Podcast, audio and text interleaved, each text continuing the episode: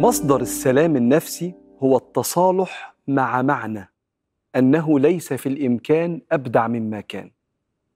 الحالة اللي أنا فيها في حياتي دي خير عايز أكتر بس أنا بخير. عندي تصالح ورضا بالموجود وعندي تصالح ورضا مع المفقود وعندي تصالح ورضا مع المشاعر اللي ربنا رازق الناس بيها. فده متضايق دلوقتي بدعي له قدره وأحاول أساعد.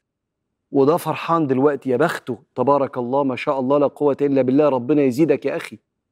لكن لما بيكون في صراعية بسبب إن أنا متضايق من النعمة القليلة اللي عندي وصراعية سبب إن أنا متضايق من النعمة الكتيرة اللي في إيد واحد تاني وحتى صراعية كمان في رؤية الناس الزعلانة والفرحانة كأن في فوضى في العالم.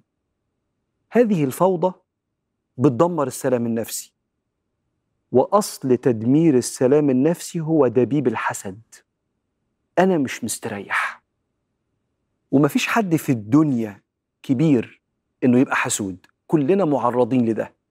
لأننا مخلوقات باحثة عن النعمة والاستزادة من الأمان والخيرات. فلما الإنسان يحصل له هزة في رضاه عن النعم الموجودة والمفقودة على طول يدب الحسد والحسد على طول مع انهيار للسلام النفسي. هقول لك على أسباب. تعرض البني آدم إنه يفقد سلامه النفسي بسبب دبيب الحسد لقلبه.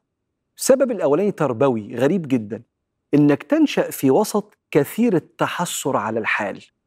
ودنك وقلبك سمع كتير إحساس كده إن إحنا مش مبسوطين وإن الناس عندها كتير غيرنا وإن إحنا بنحاول ومش قادرين ومقفولة في وشنا.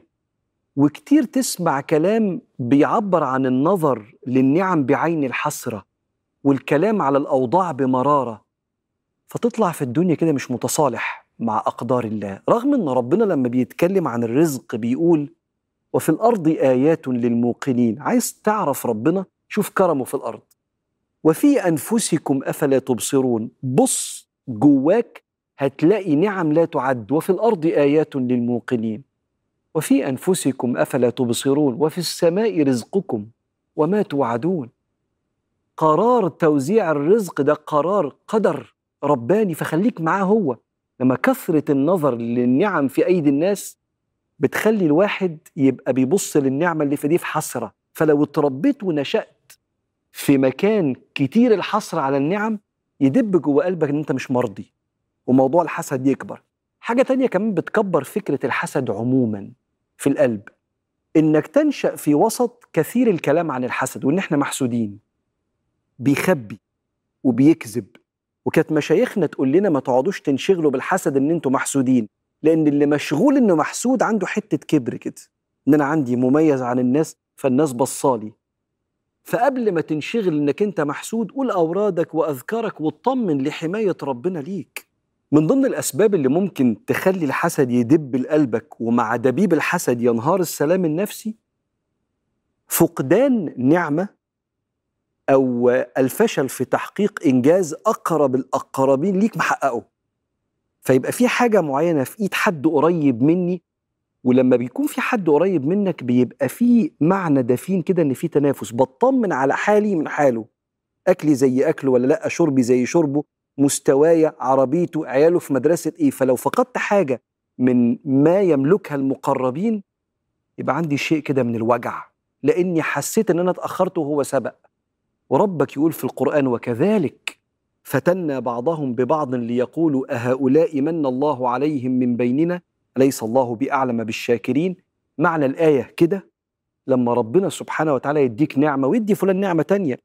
فاللي عندك مش عنده واللي عنده مش عندك لأن ربنا اللي بيوزع يبقى رد فعلك إنك تقول أهؤلاء من الله عليهم من بيننا اشمعنى دول؟ أليس الله بأعلم بالشاكرين؟ ربنا أعلم. مين اللي لما يديله النعمة هيشكرها ومين اللي هيديله النعمة؟ مش هيشكرها فربنا أعلم بالتوزيع. فانشغل بشكر النعمة الموجودة ولا تحزن على النعمة اللي في إيد أخوك اللي بالنسبة لك مفقودة.